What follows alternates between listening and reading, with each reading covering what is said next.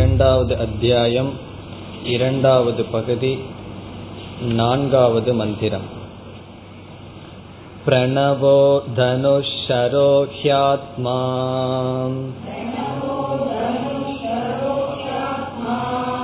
பிரம்ம தல்லக்ஷ்யமுச்யதே அப்ரமத்தேன வேத்தவ்யம் சரவத் தன்மயோ பவேத்.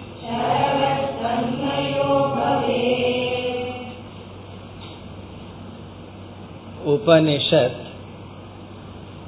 உதாரணத்தின் மூலமாக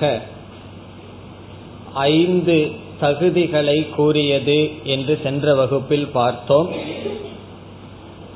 ஒரு வில்லை எடுத்து அம்பை பொருத்தி ஒரு இலக்கை குறித்து அடிப்பதை உதாரணமாக கொண்டு அந்த வில் உபனிஷத் அல்லது ஓங்கார விசாரம், அந்த அம்பானது ஜீவாத்மா, லட்சியமானது பிரம்மன் என்று உருவகப்படுத்தி ஐந்து விதமான சாதனைகளை பார்த்தோம். முதல் சாதனை, இந்த அம்பானது நேராக இருந்தால் இலக்கை சென்று அது அடையும். அதற்கு உதாரணம் ஜீவாத்மா மன தூய்மை தேவை, ஜீவாத்மா மன தூய்மையை அடைய வேண்டும் என்று பார்த்தோம். பிறகு அம்பு கூர்மையாக இருக்க வேண்டும், அது ஜீவாத்மாவினிடம் மன ஒருமுகப்பாடு இருக்க வேண்டும். உபாசனை என்ற சாதனையினால் மனதை ஒருமுகப்படுத்தி இருக்க வேண்டும். மூன்றாவதாக நாம் பார்த்தது, எப்படி அம்பானது வில்லுக்குள் ஒழுங்காக அமர வேண்டுமோ அதேபோல் ஜீவனானவன் தன்னை உபனிஷத்துக்குள் சரியாக அமர்த்த வேண்டும், சிரவணம் சரியாக செய்ய வேண்டும். பிறகு நான்காவதாக அம்பானது எப்படி லட்சியத்தை மட்டும் நோக்கி இருக்க வேண்டுமோ அதுபோல் ஜீவாத்மாவானவன் பிரம்மத்தை மட்டும் அடைவதை குறிக்கோளாக இருக்க வேண்டும். முமுக்ஷுத்துவத்தை குறிக்கின்றது, வேறு எதுவும் அவனுடைய குறிக்கோளாக இருக்கக்கூடாது. பிறகு வில்லானது இழுக்கப்பட்டு விடப்படுவது போல் ஜீவாத்மா லௌகிக விஷயங்களிலிருந்து தன்னை நிவர்த்தி செய்து கொள்ள வேண்டும், அது வைராகியம் என்கின்ற சாதனை. இந்த சாதனையினுடைய பலன் என்ன? நான்காவது வரியில் சொல்லப்படுகின்றது, சரவத் தன்மயோ பவேக். எப்படி அந்த அம்பானது லட்சியத்தோடு ஒன்றாகி விடுகின்றதோ அதுபோல் ஜீவாத்மாவானவன் பிரம்மத்தோடு ஒன்றாக வேண்டும் ஞானத்தினால். இந்த ஆன்மீக பயணத்தை எப்படி செய்ய வேண்டும்? அப்ரமத்தேன வேத்தவ்யம், மிக மிக கவனமாக செய்ய வேண்டும். அப்ரமத்தக என்றால், பிரமத்தக என்றால் கவனமின்மை, கவனம் இல்லாமல் இருத்தல். அப்ரமத்தக என்றால் மிக மிக கவனமாக செய்ய வேண்டும். காரணம், நம்மை சுற்றி இருக்கின்ற ஐந்து இந்திரியங்களும் நம்மை என்ன செய்கின்றது? ஆன்மீக பாதையிலிருந்து வெளியே எடுக்க முயற்சி செய்து கொண்டிருக்கின்றது. இனி ஐந்தாவது மந்திரத்திற்குள் செல்வோம். யஸ்மின் த்யௌ பிருதிவி சாந்தரிக்ஷம்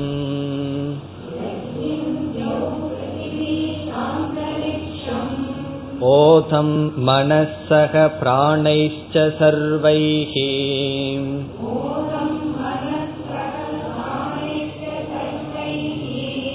தமேவைகம் ஜானத ஆத்மானம்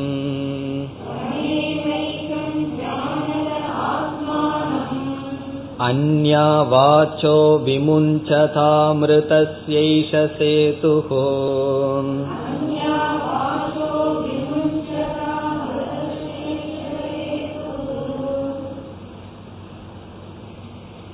இந்த மந்திரத்தில் ஜீவ ஈஸ்வர ஐக்கியம் முதலில் கூறப்படுகின்றது. இரண்டாவது கருத்து, இந்த ஞானத்தில் நிஷ்டை அடைவதற்காக ஒரு சாதனம் கூறப்படுகின்றது. முதல் கருத்து ஜீவ ஈஸ்வர ஐக்கியம். இந்த ஜீவ ஈஸ்வர ஐக்கியத்தை கூறியதற்கு பிறகு இந்த ஞானத்தில் ஒருவன் நிஷ்டை அடைய வேண்டும் என்றால் அதற்காக ஒரு சாதனம் சொல்லப்படுகின்றது. ஞான நிஷ்டார்த்தம் ஏகம் சாதனம். இந்த ஞானத்தில் நிலை பெறுவதற்காக ஒரு பத்தியம், நாம் செய்ய வேண்டிய ஒரு சாதனம் சொல்லப்படுகின்றது. முதலில் ஜீவ ஈஸ்வர ஐக்கியத்திற்கு வருவோம். நாம் அறியாமையில் இருக்கும் பொழுது என்ன நினைத்து கொண்டிருப்போம்? இந்த உலகம் என்னை தாங்குகின்றது, இந்த உலகத்தில் நான் இருந்து கொண்டு இருக்கின்றேன் என்று நினைப்போம்.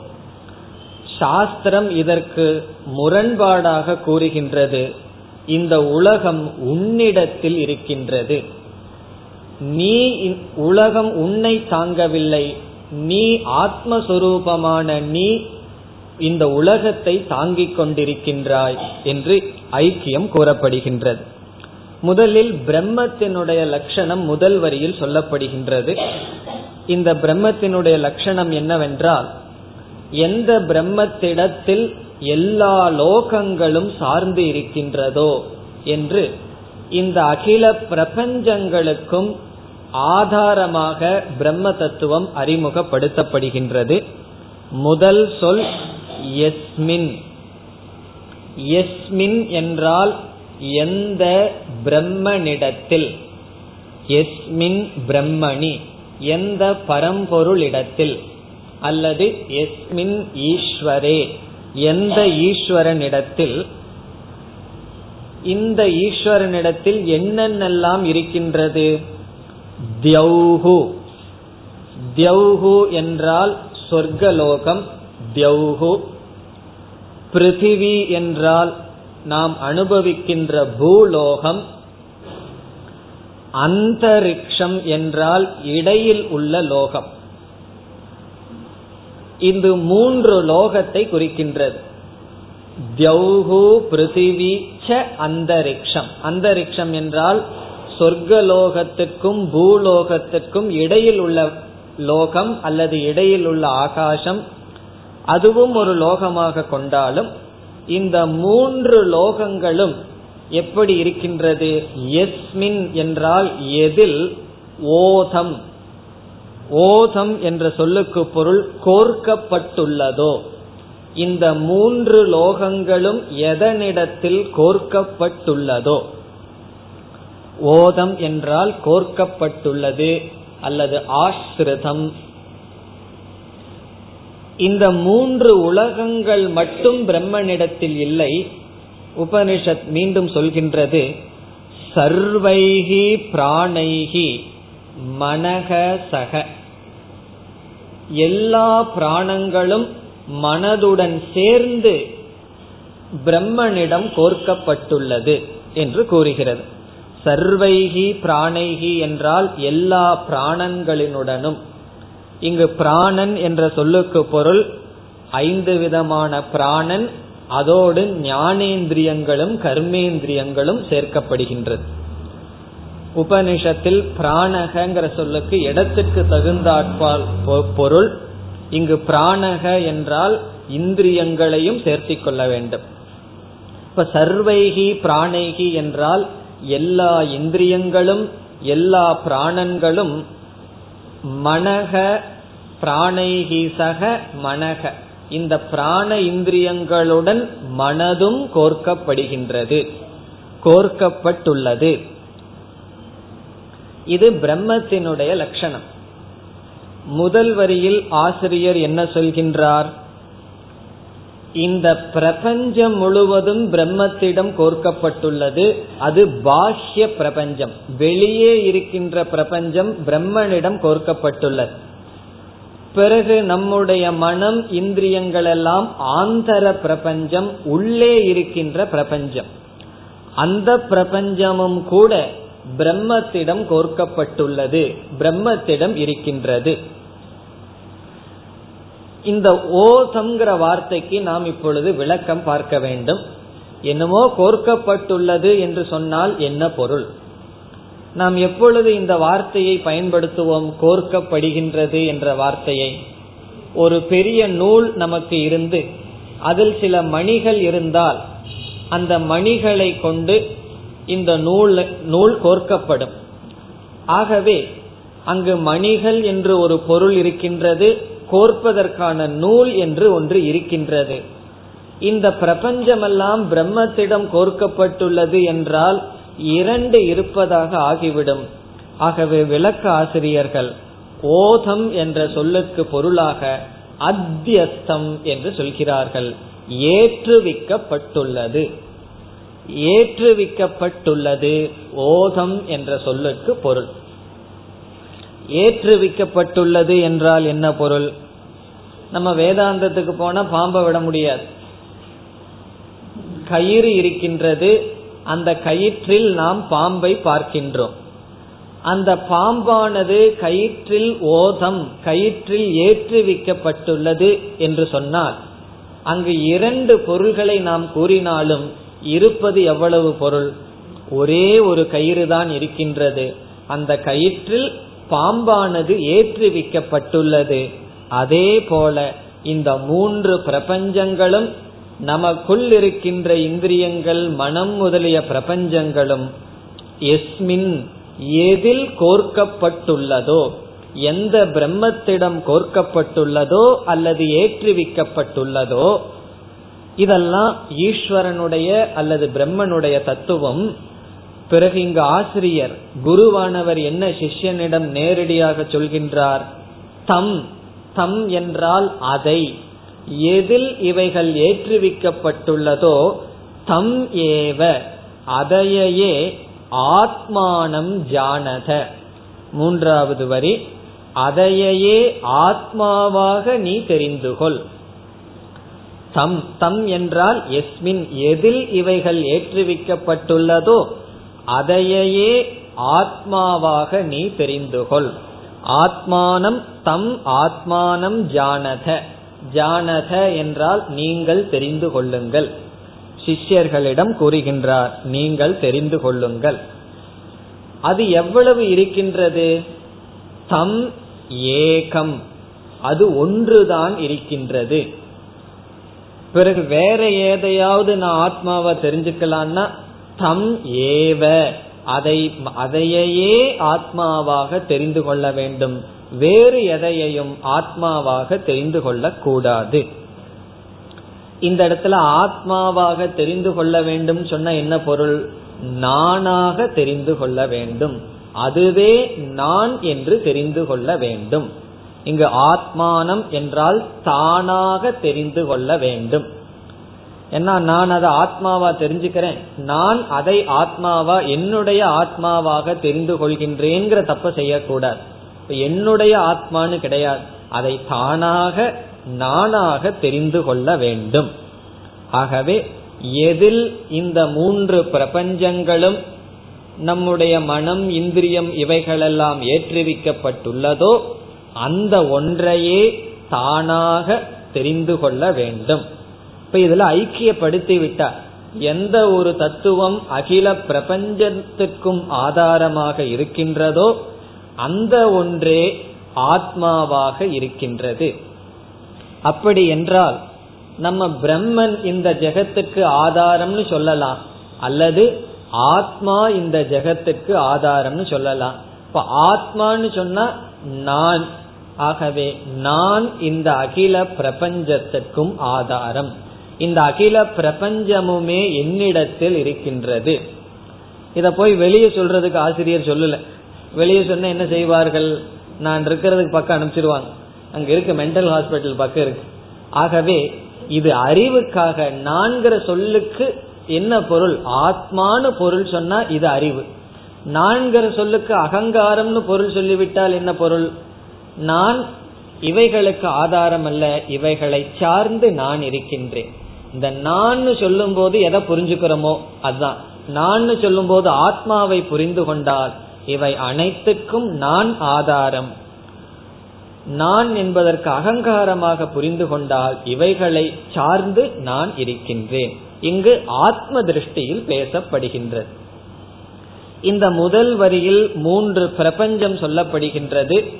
அதை நாம் மூன்று அவஸ்தைகளாகவும் எடுத்துக்கொள்ளலாம். மூன்று அவஸ்தைகளாக எடுத்துக்கொண்டால் மூன்று அவஸ்தைகளுக்கும் எது ஆதாரமோ, பிறகு அந்த அவஸ்தைகளை அனுபவிக்கின்ற கருவிகளுக்கு எது ஆதாரமோ அதையே ஆத்மாவாக தெரிந்துகொள்.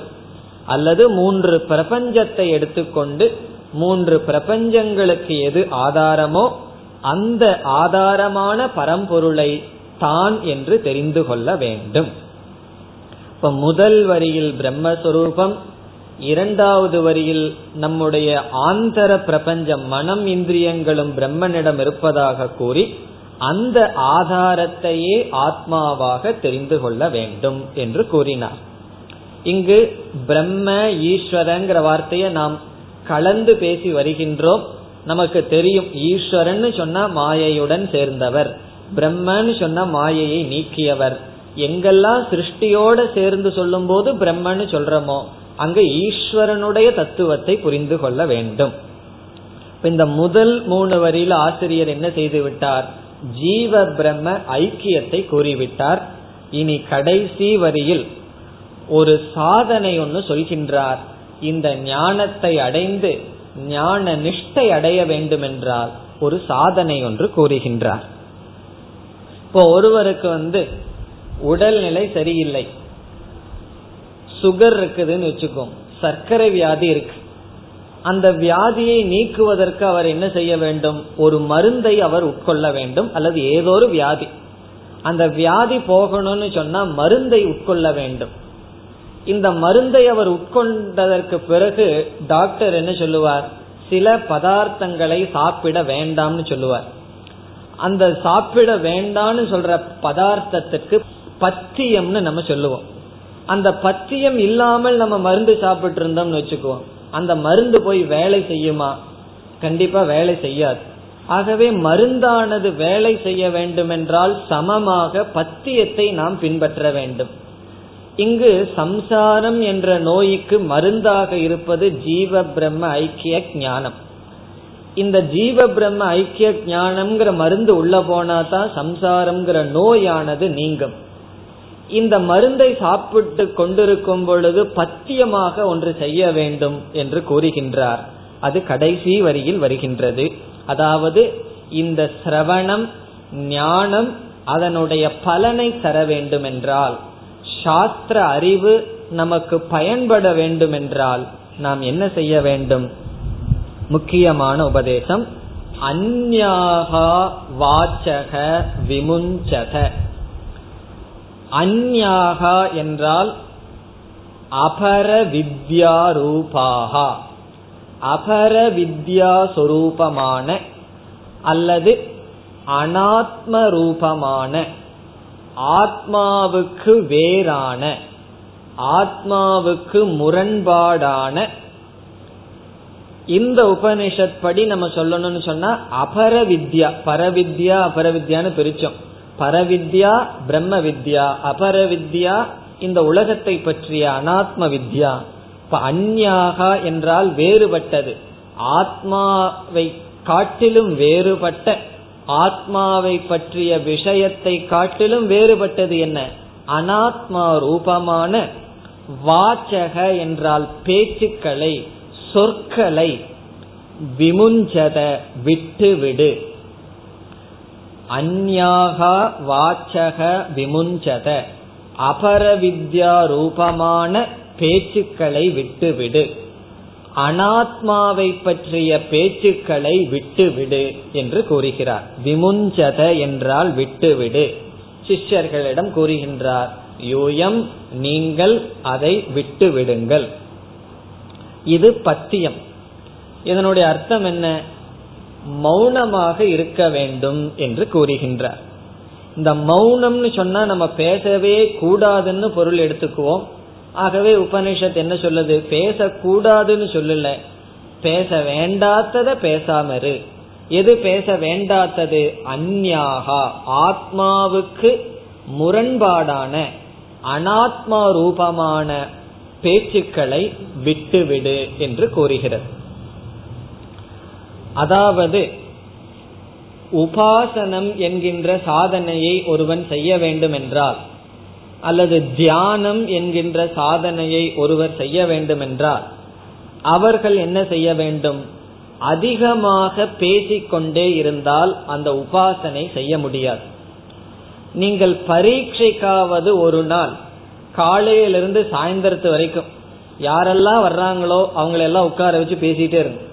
ஒரு நாள் உதாரணத்துக்கு தான், வரலன்னா ஆளை பிடிச்சி, இல்லை டெலிபோன் தான் இந்த காலத்தில் இருக்கு, எதையாவது பேசிட்டே இருந்து பிறகு ஆறு மணிக்கு போய் தியானம் செய்ய அமர்ந்து பாருங்கள், அந்த தியானம் எப்படி வருதுன்னு சொல்லி. இனி ஒரு நாள் என்ன செய்யறது? காலையிலிருந்து சாயந்தரம் ஆறு மணி வரைக்கும் பேசறதில்லை, அப்படியே பேசினாலும் நாம் கவனமாக இருப்பது. நான் என்ன பேசுறேங்கிறது எனக்கு தெரிஞ்சு நான் பேசி, மிக மிக குறைவாக நான் பேசி அந்த ஆறு மணிக்கு தியானம் செய்த உட்கார்ந்தால் அன்னைக்கு எப்படி தியானம் செய்ய முடியுதுன்னு நம்மளே ஒரு நாள் ஆராய்ச்சி செய்து பார்க்கலாம். அப்ப நமக்கு நல்லா தெரியுது இந்த பேச்சுக்கள் எவ்வளவு தூரம் நம்முடைய மனதை பாதிக்கின்றது. என்ன பேச்சுக்கள்? தேவையற்றால் தேவையற்ற பேச்சுக்கள், அந்யாகா வாச்சக, அனாத்மா விஷயமான பேச்சுக்கள் நம்முடைய மனதை நன்கு பாதிக்கும். ஆகவே உபாசனையில் ஜபம் செய்வதற்கும் கூட நமக்கு வெற்றி தேவை என்றால் நாம் தேவையற்ற சொற்களை விட வேண்டும். நாம் எதை பேசுகின்றோம் என்று பார்த்தால், நம்ம வந்து ஒருத்தரிடம் பேசிட்டு இருக்கிறோம்னு வச்சுக்கோ, நம்மளுடைய சப்ஜெக்ட் மேட்டர் எதை பத்தி இருக்குன்னு தெரியுமோ, நம்ம ஆராய்ச்சி செய்து பார்த்தா தெரியும். அவர் அவர்களிடம் நாம் பேசி முடிச்சதற்கு பிறகு நான் என்னென்ன பேசினேன் என்று ஆராய்ச்சி செய்து பார்த்தால் ரெண்டு விஷயத்தை பத்தி பேசியிருப்போம். ஒன்னா நம்முடைய பெருமைகளை பேசிட்டு இருந்திருப்போம், எனக்கு அது தெரியும் இது தெரியும் இது படிச்சிருக்கேன் அது படிச்சிருக்கேன்னு தான் நம்மளுடைய பெருமை, அல்லது மற்றவர்களுடைய சிறுமையை பத்தி பேசிட்டு இருப்போம், மற்றவர்களுடைய குறைய பத்தி விமர்சனம் பண்ணுவோம், அல்லது நம்முடைய பெருமையை பத்தி விமர்சனம் பண்ணுவோம். இது எப்போ தெரியும்னா, ஒருத்தரிடம் பேசி முடிஞ்சதுக்கு அப்புறம் நான் என்னென்ன பேசினேன்னு யோசிச்சு பார்த்தா தெரியும். ஆகவே நம்முடைய பேச்சுக்கள் எப்பொழுதுமே ஒன்னா நம்மை பெருமைப்படுத்தும், அது மானித்துவம், பகவான் அமானித்துவம்னு சொல்லி ஆரம்பிக்கிறார். மற்றவர்களுடைய சிறுமையை பற்றி நாம் பேசக்கூடாது.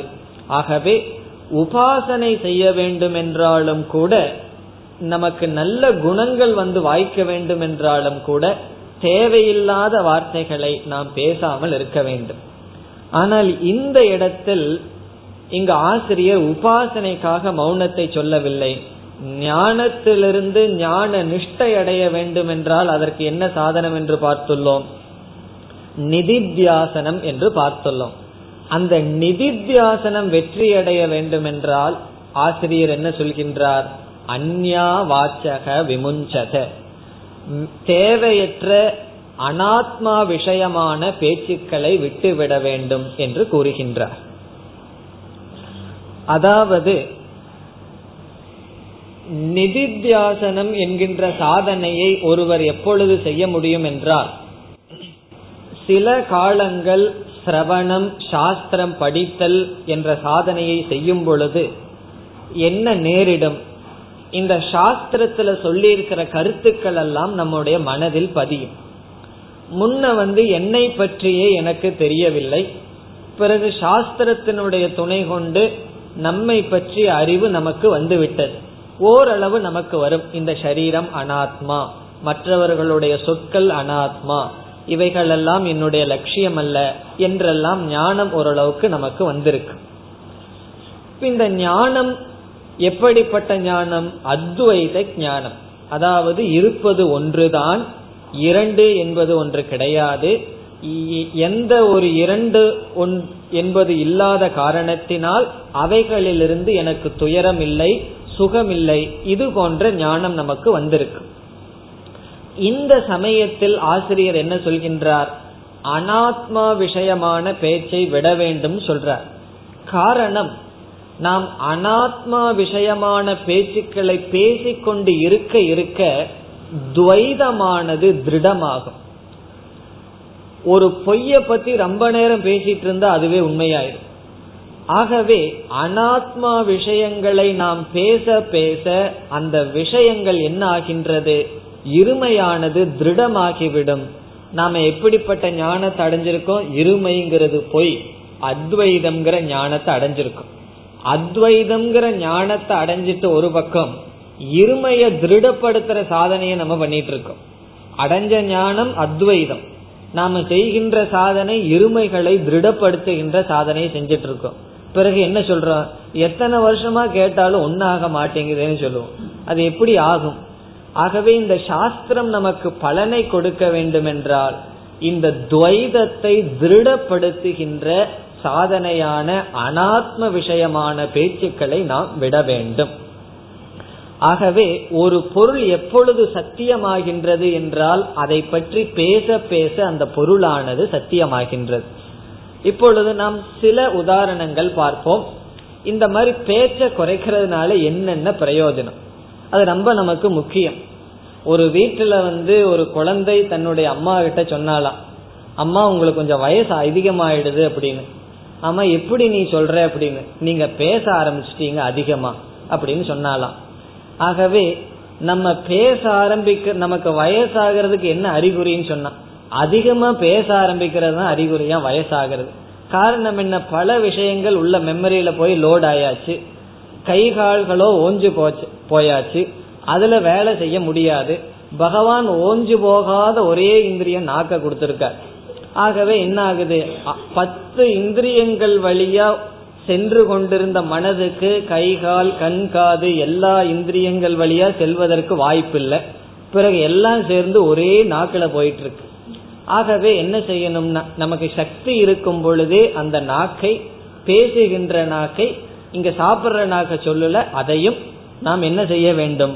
கட்டுப்படுத்த வேண்டும். இப்ப என்னென்ன பிரயோஜனம்னு சில பிரயோஜனங்களை பார்ப்போம். இப்ப முதல் பிரயோஜனம், இந்த நிதித்தியாசனம் நேரடியாக எப்படி பிரயோஜனப்படுகிறது என்றால், நம்முடைய பேச்சுக்கள் எல்லாமே ஆழ்ந்து சிந்திச்சு பார்த்தோம்னா அனாத்ம விஷயமாகத்தான் இருக்கும்.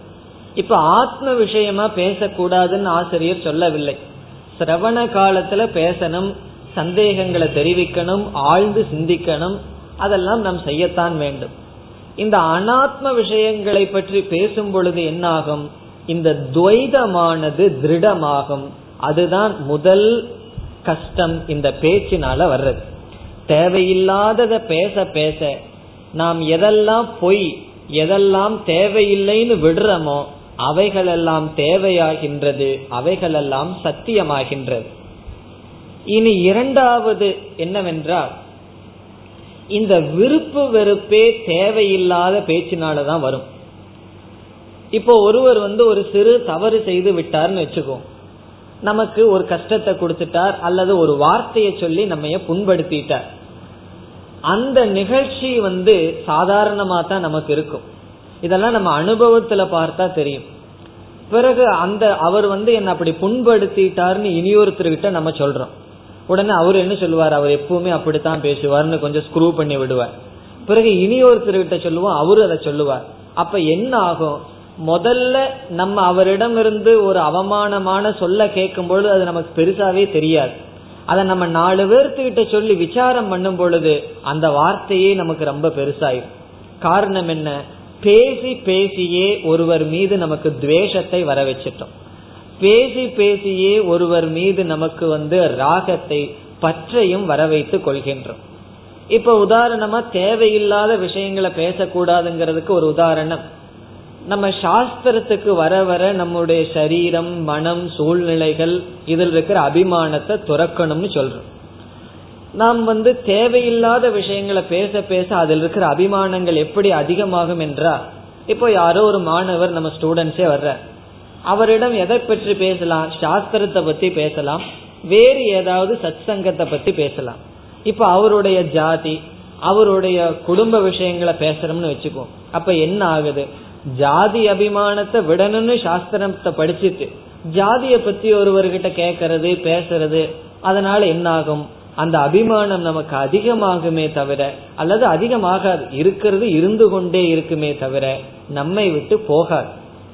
கேம்ப்ல எல்லாம் பார்க்கலாம். இப்ப கேம்புக்கு போனதுக்கு போறதுக்கு முன்னாடி வரைக்கும் கிளாஸுக்கு சில பேர் வர்றார்கள், முடிந்த உடனே சென்று விடுகிறார்கள். அதனால எவ்வளவுதான் வந்துட்டு போனாலும் ரொம்ப நாள் இந்த ஸ்டூடெண்ட்ஸுக்குள்ள ரிலேஷன்ஷிப்பே தெரியாது. இந்த கேம்புக்கு போனா என்ன ஆகும், ஒரே இடத்துல ஒரு பத்து நாள் எட்டு நாள் இருக்கும். அப்ப என்ன ஆகிறோம், என்ன பண்றோம், எல்லா விஷயங்களையும் சேகரிச்சுக்கிறோம். உனக்கு யாரு, எந்த ஊரு, எவ்வளவு படிச்சிருக்கேன்னு எல்லா விஷயங்களையும் அனாத்ம விஷயங்களையெல்லாம் சேகரிச்சு வச்சுக்கிறோம். பிறகு என்ன ஆகுது, ஒரு நட்பு வருது, ராகத்வேஷங்களை அது உருவாக்கு. இப்போ ஒவ்வொருவருடைய குடும்ப வாழ்க்கைங்கிறது ஒவ்வொரு சினிமா மாதிரி தான். இப்போ எத்தனையோ சினிமா வார்த்தைகளை நாம் பேசக்கூடாது. இனி அடுத்த கருத்து என்னவென்றால், சாஸ்திரம் வந்து அசங்கத்தை பற்றி பேசுகின்றது.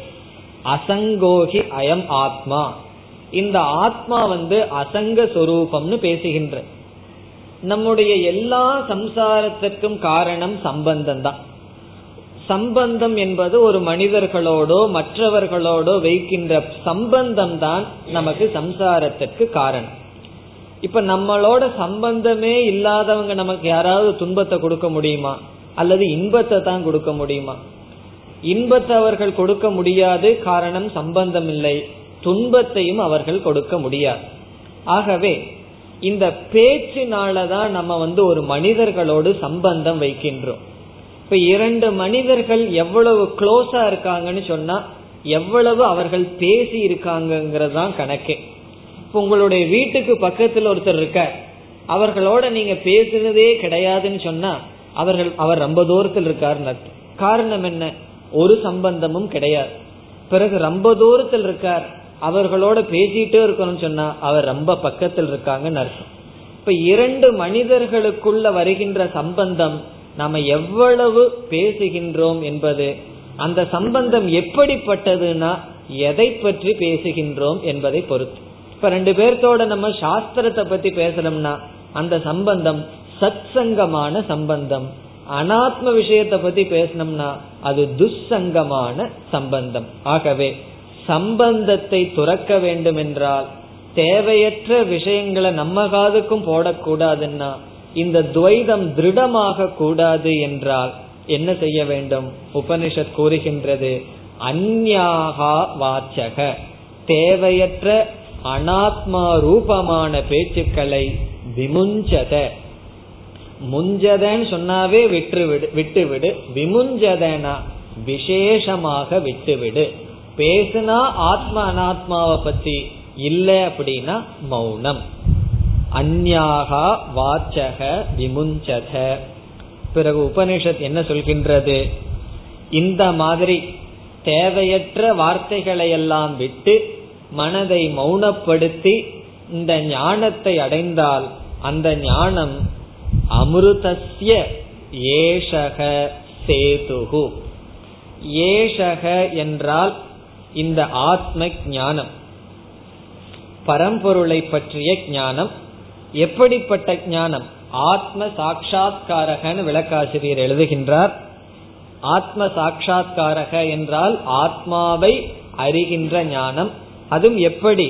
பத்தியத்துடன், இங்கு கூறிய பத்தியத்துடன் ஆத்மாவை அறிகின்ற ஞானம். சேதுகு, சேது என்றால் பாலம். எதற்கு பாலம்? மார்க்கம். அமிர்தஸ்ய, அமிர்தஸ்ய என்றால் மோட்சத்திற்காக, மரணமில்லாத வாழ்க்கைக்காக. ஏஷக ஆத்ம ஞானம் சேதுகு, ஆத்ம போதக சேதுகு. சேது என்றால் பாலம். இப்போ உபனிஷத்து வந்து நம்முடைய மோட்சத்துக்கு பாலமாக இருப்பது ஆத்ம ஞானம்.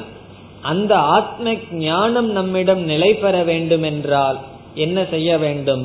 தேவையற்ற சொற்களை நாம் விட்டு விடுவதற்கு முயற்சி செய்ய வேண்டும். இது முயற்சி பண்ணம்னா தான் விட முடியும். முயற்சி பண்ணல அப்படின்னம்னா அது வாட்டுக்கு போயிட்டே இருக்கும். இப்ப இந்த நதி வந்து இறக்கத்துல ஓடிட்டு இருக்கு, தாழ்மையான இடத்துல ஓடுவதற்கு ஒரு முயற்சியும் தேவையில்லை. அது தாழ்மையா இருக்கிறதுனால ஓடிட்டு தான் இருக்கும். அதை எடுத்து வேறு இடத்துல பயன்படுத்தணும்னா தான் முயற்சி தேவை. ஆகவே நம்ம வந்து ஆசுரி சம்பத்துக்களையோ அல்லது தெய்வீக சம்பத்துக்களை விட்டு செயல்படுறதுக்கு ஒரு முயற்சியும் செய்ய தேவையில்லை. நம்ம அப்படியே விட்டுட்டோம் அப்படின்னா அது வாட்டுக்கு அதுல போயிட்டு இருப்போம். பிறகு நல்ல குணங்கள் வேண்டுமென்றால் தான் முயற்சி தேவை. இவ்வளவு சாஸ்திரம் படிச்சும் நம்முடைய சொற்கள் நம்முடைய கையில் இல்லை என்றால் சாஸ்திரத்தினால நமக்கு பயன் இல்லை. பயன் இல்லாட்டியும் பரவாயில்ல, என்ன ஆகும், ஏற்கனவே சாஸ்திரம் படிக்காம எவ்வளவோ டாபிக் நமக்கு தெரியும் பேசுறதுக்கு, சாஸ்திரம் படிச்சோன்னு ஒரு புது டாபிக் நமக்கு கிடைச்சாச்சு பேசுறதுக்கு. காரணம் என்ன, இத பேசுறதுக்கு பயன்படுத்துவோம். சாஸ்திரம் வந்து பேசுறதுக்காக படிக்கல, பேசாம இருக்கிறதுக்காக சாஸ்திரம் படிச்சுட்டு இருக்கும். பேசுறதுங்கிறது இரண்டாவது, யாராவது விரும்பி கேட்டா அதுக்காக பேசுறமே தவிர பேசுவதற்காக நாம் சாஸ்திரம் படிக்கவில்லை, அமைதி அடைவதற்காகத்தான் நாம் சாஸ்திரம் படிக்கின்றோம். அதனால சில பேர்த்துக்கு வந்து எனக்கு நாலு பேர்த்துக்கு சொல்ல தெரியல அப்படின்னா ரொம்ப சந்தோஷம், பகவான் வந்து நல்லது பண்ணியிருக்க, சொல்ல வேண்டிய அவசியமே கிடையாது, சொல்றதுக்காக நம்ம படிக்கிறோம்.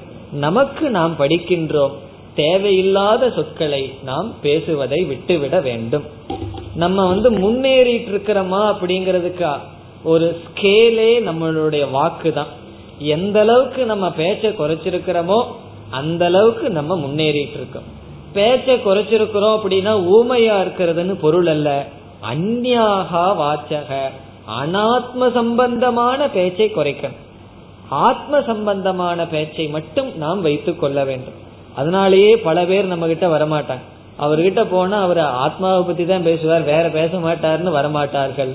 அப்ப நம்ம பேசணும்னா சாஸ்திரத்தை பத்தி, இல்ல அப்படின்னா பேசாமல் இருத்தல். இது ஒரு பத்தியமாக இங்கு சொல்லப்படுகின்றது. பிறகு இதே உபநிஷத்துல என்ன சொல்லப்படும் தெரியுமோ, ஞான நிஷ்டை அடைந்து விட்டால் நாதிவாதி பவதின்னு ஆசிரியர் சொல்லுவார். இந்த பேசாம இருக்கிறதே ஞான நிஷ்டையினுடைய பலனா சொல்லுவார். இப்ப ஆரம்ப காலத்துல நம்ம பேசாம இருக்கிறதுக்கு முயற்சி பண்ணுவோம், பிறகு ஞான நிஷ்டை அடைந்ததனுடைய லட்சணம் என்னன்னா நம்ம பேச மாட்டோம், முயற்சி எல்லாம் அங்க கிடையாது, சுபாவமாக அந்த குணம் நமக்கு வந்துவிடும். இதுல நம்ம கவனமா இருக்கணும். பேசாம இருக்கணும்னு சொன்னா பேசாம இருக்கணும்னு பொருள் அல்ல, விவகாரத்துக்கு பேசலாம். ஒரு விவகாரம் நடக்கணும்னா அதுக்கு நம்ம பேசித்தான் ஆகணும். பிறகு ஆத்ம விஷய சம்பந்தமா பேசலாம், பொழுதுபோக்குக்காக பேசக்கூடாது. எனக்கு பொழுதுபோக்குல கொஞ்ச நேரம் பேசிட்டு இருக்கலாம் அப்படின்னு பேசக்கூடாது. காரணம் என்ன, நாம் பார்த்தோம் சில காரணம் எல்லாம், துவைதம் திருடமாகும், ராகத்வேஷங்கள் வளரும், தேவையற்ற விஷயங்கள் மனதில் சென்று ஞானம் அதனுடைய பலனை கொடுக்காமல் செய்யும். இனி அடுத்த ஆறாவது மந்திரம். அரா இவ ரதநாபௌ சம்ஹதா யத்ர நாட்யஹ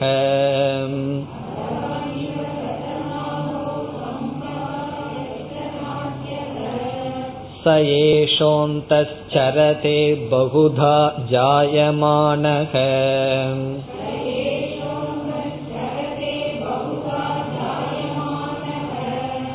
ஓமித்யேவம் த்யாயத ஆத்மானம்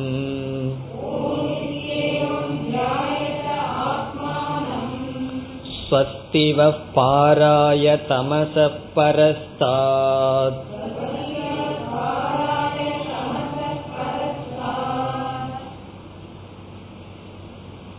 இந்த மந்திரத்தில் நிதித்தியாசனம் பேசப்படுகின்றது.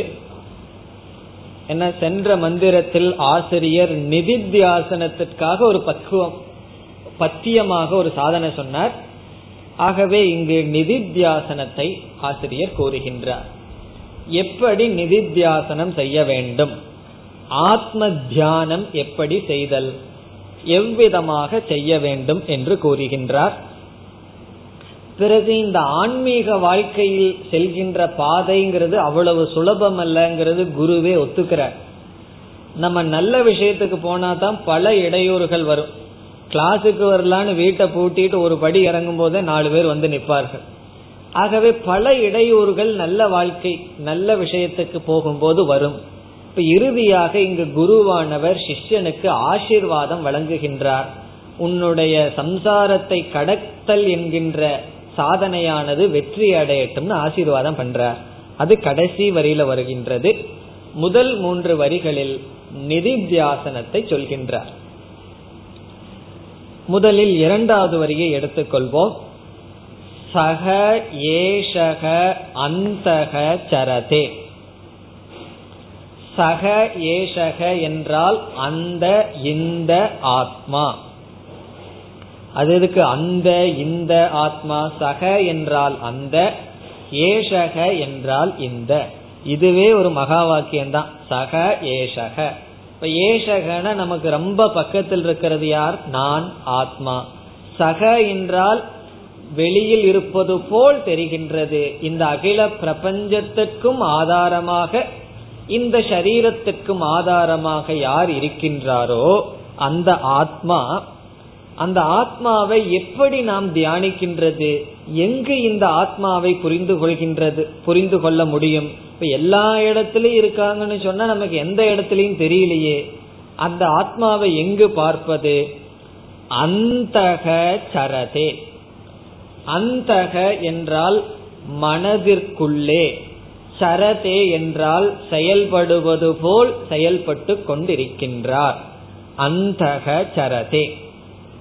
இப்ப அந்தக என்றால் மனதிற்குள், சரதே சரதி என்றால் நகர்ந்து கொண்டு இருக்கின்றார், மூவ் பண்ணிட்டு இருக்கார். எப்படி நகர்ந்து கொண்டிருக்கின்றார்? பகுதா ஜாயமானக இவ. பகுதா என்றால் விதவிதமாக, ஜாயமானக என்றால் தோன்றியதை போல. பகுதா ஜாயமானகசன் பகுதா ஜாயமானக இவ, விதவிதமாக தோன்றியது போல் நம்முடைய மனதில் நகர்ந்து கொண்டு இருக்கின்றார். நமக்கு ஒன்னும் புரியலையேன்னு சொன்னா, இங்கு அந்தகங்கிற சொல்லுக்கு முன்னாடி ஹிருதயஸ்யங்கிற வார்த்தையை சேர்த்திக்கணும். ஹிருதயஸ்ய அந்தக என்றால் ஹிருதயத்திற்குள்ளே, பகுதா ஜாயமானக என்றால் நம்முடைய மனதிற்குள், ஹிருதயத்திற்குள் என்ன இருக்கின்றது? மனம் இருக்கின்றது. இந்த மனமானது உண்மையிலேயே ஜடமானது. இந்த மனம் ஜட சொரூபம். காரணம் என்ன? இது ஜடமான பஞ்சசூக் பஞ்ச சூக்ஷ்மமான பூதங்களிலால் ஆனது.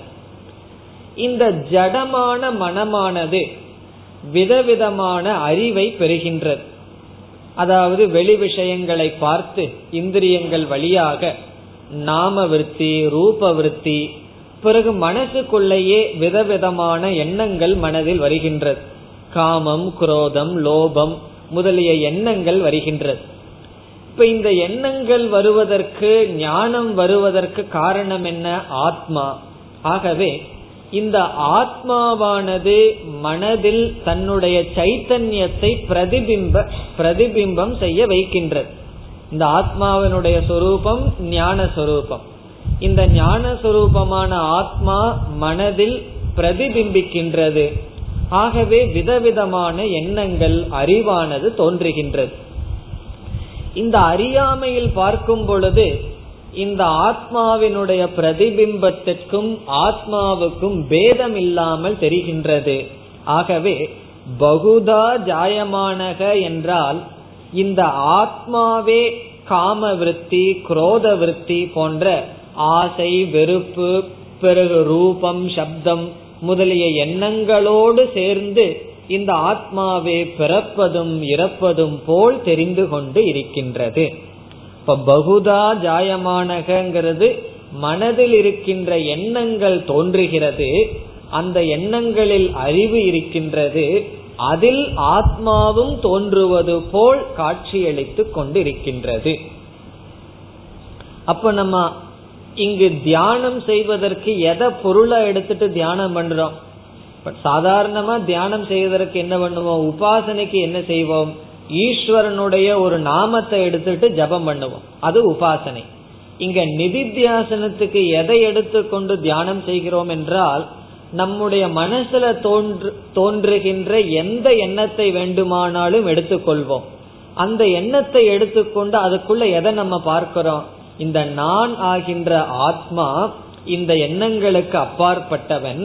அறியாமையில் இருக்கும் பொழுது எண்ணங்களினுடைய மாற்றம் என்னுடைய மாற்றமாக தெரிந்து வருகின்றது. ஆகவே இந்த ஆத்மாவே காமத்தை அடைந்ததாகவும் கோபத்தை அடைந்ததாகவும் இருக்கின்றது. அந்த கோபம் காமம் என்பது விருத்தி எண்ணங்கள் சொரூபம், நான் இதற்கு சம்பந்தப்படாதவன். இவ்விதம் நிதித்தியாசனம் செய்ய வேண்டும். இப்ப நிதித்தியாசனம்ங்கிறது எப்படி? ஆழ்ந்து அமர்ந்து மனதில் ஓடுகின்ற எண்ணங்களை எல்லாம் பார்த்து, அந்த எண்ணங்களோடு நான் சம்பந்தப்பட்டால் நான் கோபப்படுபவன், ஆசைப்படுபவன், பார்ப்பவன், சுவைப்பவன். ஆனால் இவைகளெல்லாம் வெறும் எண்ணங்கள், நான் இவைகளுக்கு அப்பாற்பட்டவன். ஆகவே ஏஷக ஆத்மா அந்தக சரதே இவ, அது நகர்வது போல் செயல்படுவது போல் இருக்கின்றது. பகுதா ஜாயமானக, விதவிதமான எண்ணங்கள் தோற்றத்தினால் அதுவும் தோன்றுவது போல் இருக்கின்றது. பிறகு உண்மையில் அவைகள் தோன்றவில்லை என்று நாம் புரிந்து கொள்ள வேண்டும். பிறகு முதல் வரியில் ஒரு உதாரணம் மூலமாக அந்த ஹிருதயமானது விளக்கப்படுகின்றது. இப்ப நம்ம எப்படி போகணும்? இந்த ஸ்தூல சரீரம் இருக்கின்றது, ஸ்தூல சரீரத்துல ஹிருதயம் இருக்கின்றது. ஹிருதயம்னா நம்மளுடைய ஹார்ட், இந்த ஸ்தூலமான பகுதி. அந்த ஹிருதய, அந்த இதயம்னு சொல்றோம், அதுதான் மனதிற்கு கோலகம். இந்த கோலகம்ங்கிற வார்த்தையெல்லாம் ஞாபகம் இருக்குமோ? இப்ப கண் என்பது இந்திரியம், பார்க்கும் சக்திக்கு கோலகமாக இருப்பது நம்முடைய ஸ்தூலமான கண். அதே போல மனசுக்கு கோலகமாக இருப்பது நம்முடைய ஹிருதயம். அந்த ஹிருதயத்தில் உள்ள மனதில் விதவிதமான எண்ணங்கள் தோன்றுகின்றது. அறியாமையிலிருந்து பார்த்தால் ஆத்மாவே அந்த எண்ணங்களோடு இருப்பதாக தெரிகின்றது. ஞானம் வந்துவிட்டு பார்த்தால் அந்த எண்ணங்கள் வேறு, நான் வேறுன்னு பார்த்தோம். இப்ப அந்த ஹிருதயத்தை வர்ணிக்கப்படுகின்றது இந்த முதல் வரியில். அந்த ஹிருதயத்தை பற்றி சில கருத்துக்களை சொல்கின்றார் முதல் வரியில். எப்படி? யத்ர நாட்யஹ சம்ஹதாக, முதல் வரியில கடைசி பகுதி. யத்ர என்றால் எந்த ஹிருதயத்தில், யத்ர என்றால் எஸ்மின் ஹிருதயே, எந்த ஹிருதயத்தில் நாட்யக சம்ஹதாக, விதவிதமான நாடிகள் கோர்க்கப்பட்டுள்ளதோ. இதை எப்படி நம்ம டெவலப் பண்ணிக்கணும்னு சொன்னா, எந்த ஹிருதயத்தில் விதவிதமான நாடிகள் வந்து சேருகிறதோ அந்த ஹிருதயத்திற்குள் இருக்கின்ற மனதில் ஆத்மாவை அறிய வேண்டும்.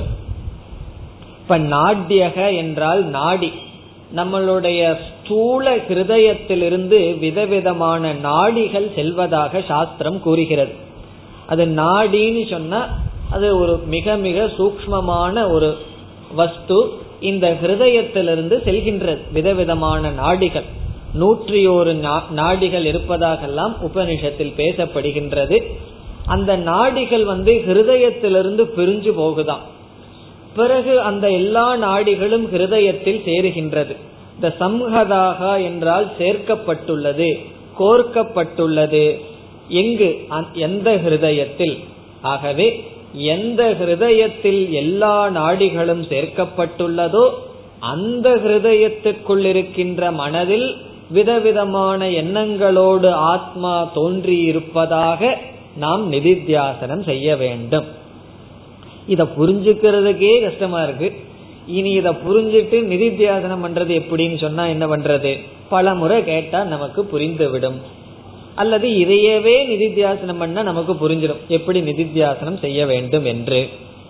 பிறகு முதல் வரியில உபனிஷத் உதாரணம் வேற கொடுக்குது. உதாரணம் கொடுக்காமையே புரியல, இனி உதாரணம் கொடுத்து நம்மளைய புரியறதுக்கு இனியும் கஷ்டப்படுத்துவது போல் தெரிகின்றது. ஆனால் அவ்விதம் கிடையாது. என்ன உதாரணம் என்றால், இங்கு மூன்று உதாரணமாக நாம் எடுத்துக்கொள்ள வேண்டும். ஒரு சக்கரம் இருக்கு, அந்த சக்கரத்தை ஸ்தூல சரீரத்துக்கு உதாரணமா எடுத்துக்கணும். அந்த ஸ்தூல சரீரமும் சக்கரமும் இங்கு சொல்லல, நம்ம அந்த உதாரணத்தோடு சேர்த்தி கொள்கின்றோம். இந்த சக்கரம் ஒரு வண்டியினுடைய சக்கரம், வண்டினா மாட்டு வண்டியினுடைய சக்கரம். ஏன்னா காரனுடைய சக்கரம் இங்க உதாரணத்துக்கு சரியா வராது. மாட்டு வண்டியினுடைய ஒரு சக்கரம் இருக்கின்றது, அது ஸ்தூல சரீரம். அந்த சக்கரத்தில் என்ன இருக்கும்? ஆரக்கால்கள் இருக்கும். அது ஆரம்னு சொல்றோம், வேற என்ன வார்த்தை எனக்கு தெரியல. ஆரம்னு தமிழ்ல நம்ம சொல்லுவோம் நினைக்கிறோம். அந்த ஆரக்கால்கள் எங்கு, அது எங்கு கோர்க்கப்பட்டு இருக்கும்? அந்த சக்கரத்தினுடைய மைய பகுதியில் கோர்க்கப்பட்டிருக்கும். அதற்கு ரக நாபி என்று பெயர். நாபி என்றால் மைய பகுதி. இந்த ஆரக்கால்கள் மைய பகுதியில் கோர்க்கப்பட்டிருக்கும். அந்த ஆரக்கால்களை, ஆரத்தை நாடிகளுக்கு உதாரணமாக சொல்லப்படுகிறது. இங்கு நாடி என்பது அந்த சக்கரத்தில் இருக்கின்ற ஆரக்கால்கள். அந்த ஆரமானது எங்கு கோர்க்கப்பட்டுள்ளது? ரத நாபி. அந்த ரத நாபி என்பதுதான் ரதத்தினுடைய மைய பகுதி. இங்கு ஹிருதயத்திற்கு உதாரணம். இப்ப மூன்று உதாரணம்.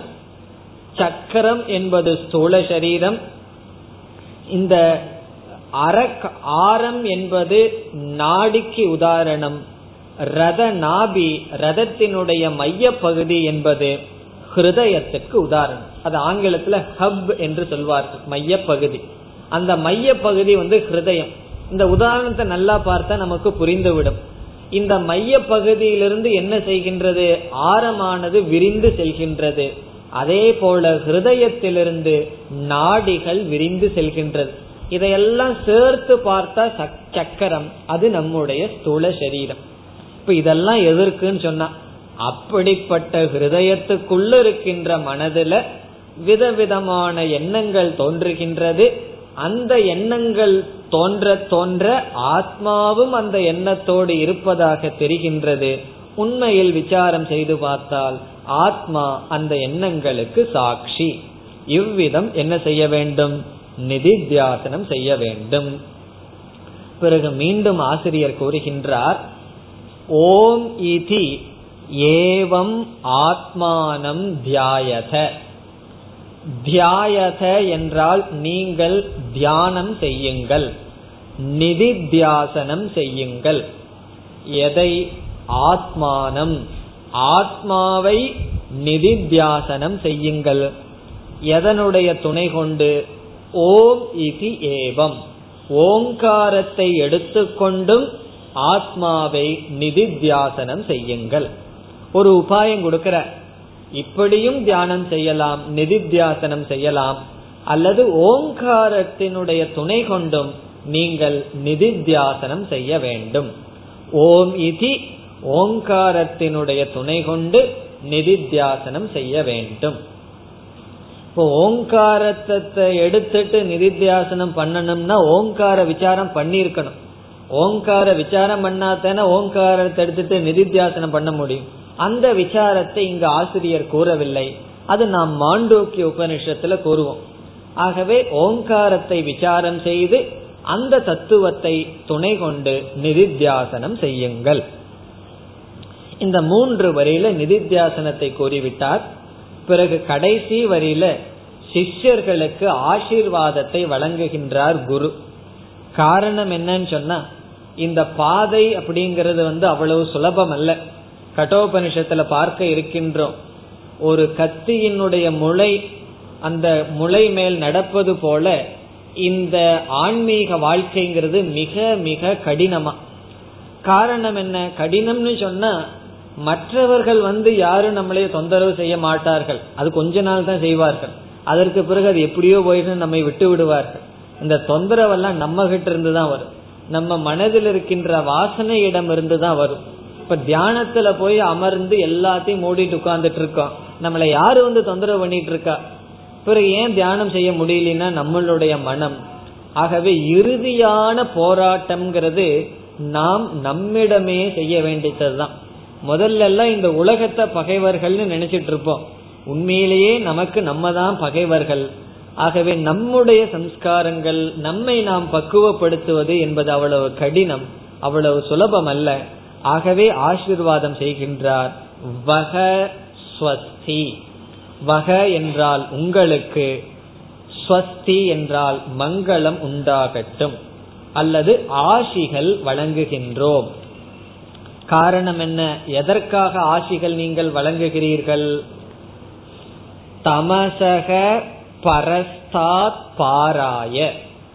தமசக பரஸ்தாத் என்றால் அறியாமைக்கு அப்பால், அறியாமைக்கு அப்பால் உள்ள, பாராய என்றால் கரையை கடக்க, அறியாமைக்கு அப்பால் உள்ள கடை கரையை கறக்க கடக்க வக உங்களுக்கு ஸ்வஸ்தி மங்களம் உண்டாகட்டும் எங்களுடைய ஆசிகள். அதாவது நம்ம வந்து மூன்று முறை சாந்தி சொல்லுவோம். அதற்கு எதற்கு மூன்று முறை சாந்தி சொல்கின்றோம்? ஆத்தியாத்மிக, ஆதி பௌதிக, ஆதி தெய்வீக விக்னாகா என்று நம்ம படிச்சிருக்கோம். நமக்கு மூன்று விதத்தில் தடைகள் வரலாம். இயற்கையிலிருந்து வரலாம், சூழ்நிலைகளிலிருந்து வரலாம், பிறகு நம்மிடமிருந்தே வரலாம். இந்த மூன்றிலிருந்தும் நமக்கு நிவர்த்தி வேண்டும் என்று பிரார்த்தனை செய்கின்றோம். ஆகவே இந்த மூன்று நிலையிலிருந்து ஒரு சாதகனுக்கு தடை வரக்கூடாது என்பதற்காக ஸ்வஸ்தி மங்களம் உண்டாகட்டும் என்று ஆசீர்வாதம் செய்கின்றார். இங்கு ஸ்வஸ்தி என்றால் ஆசீஹி என்று பொருள். உங்களுக்கு எங்களுடைய ஆசீர்வாதம் இருக்கட்டும். இங்க குறிப்பா நிதித்தியாசனத்தை சொன்னதுனால தடைகள் நம்மிடமிருந்தே வருகின்ற தடைகள். ஆழ்ந்து சிந்திச்சோம்னா நமக்கு தடைகள் நம்மிடமிருந்து தான் வருகின்றது. ஆகவே உன்னிடமிருந்தே எந்த தடையும் வர வேண்டாம் என்பதற்காக ஆசீர்வாதம் செய்கின்றார். இனி அடுத்த மந்திரத்திலிருந்து மீண்டும் ஜீவ பிரம்ம ஐக்கியத்தை கோருவார். அதை அடுத்த வகுப்பில் பார்ப்போம். ஓம் பூர்ணமதః பூர்ணமிதம் பூர்ணாத் பூர்ணமுதச்யதே பூர்ணஸ்ய பூர்ணமாதாய பூர்ணமேவாவசிஷ்யதே. ஓம் சாந்தி சாந்தி சாந்தி.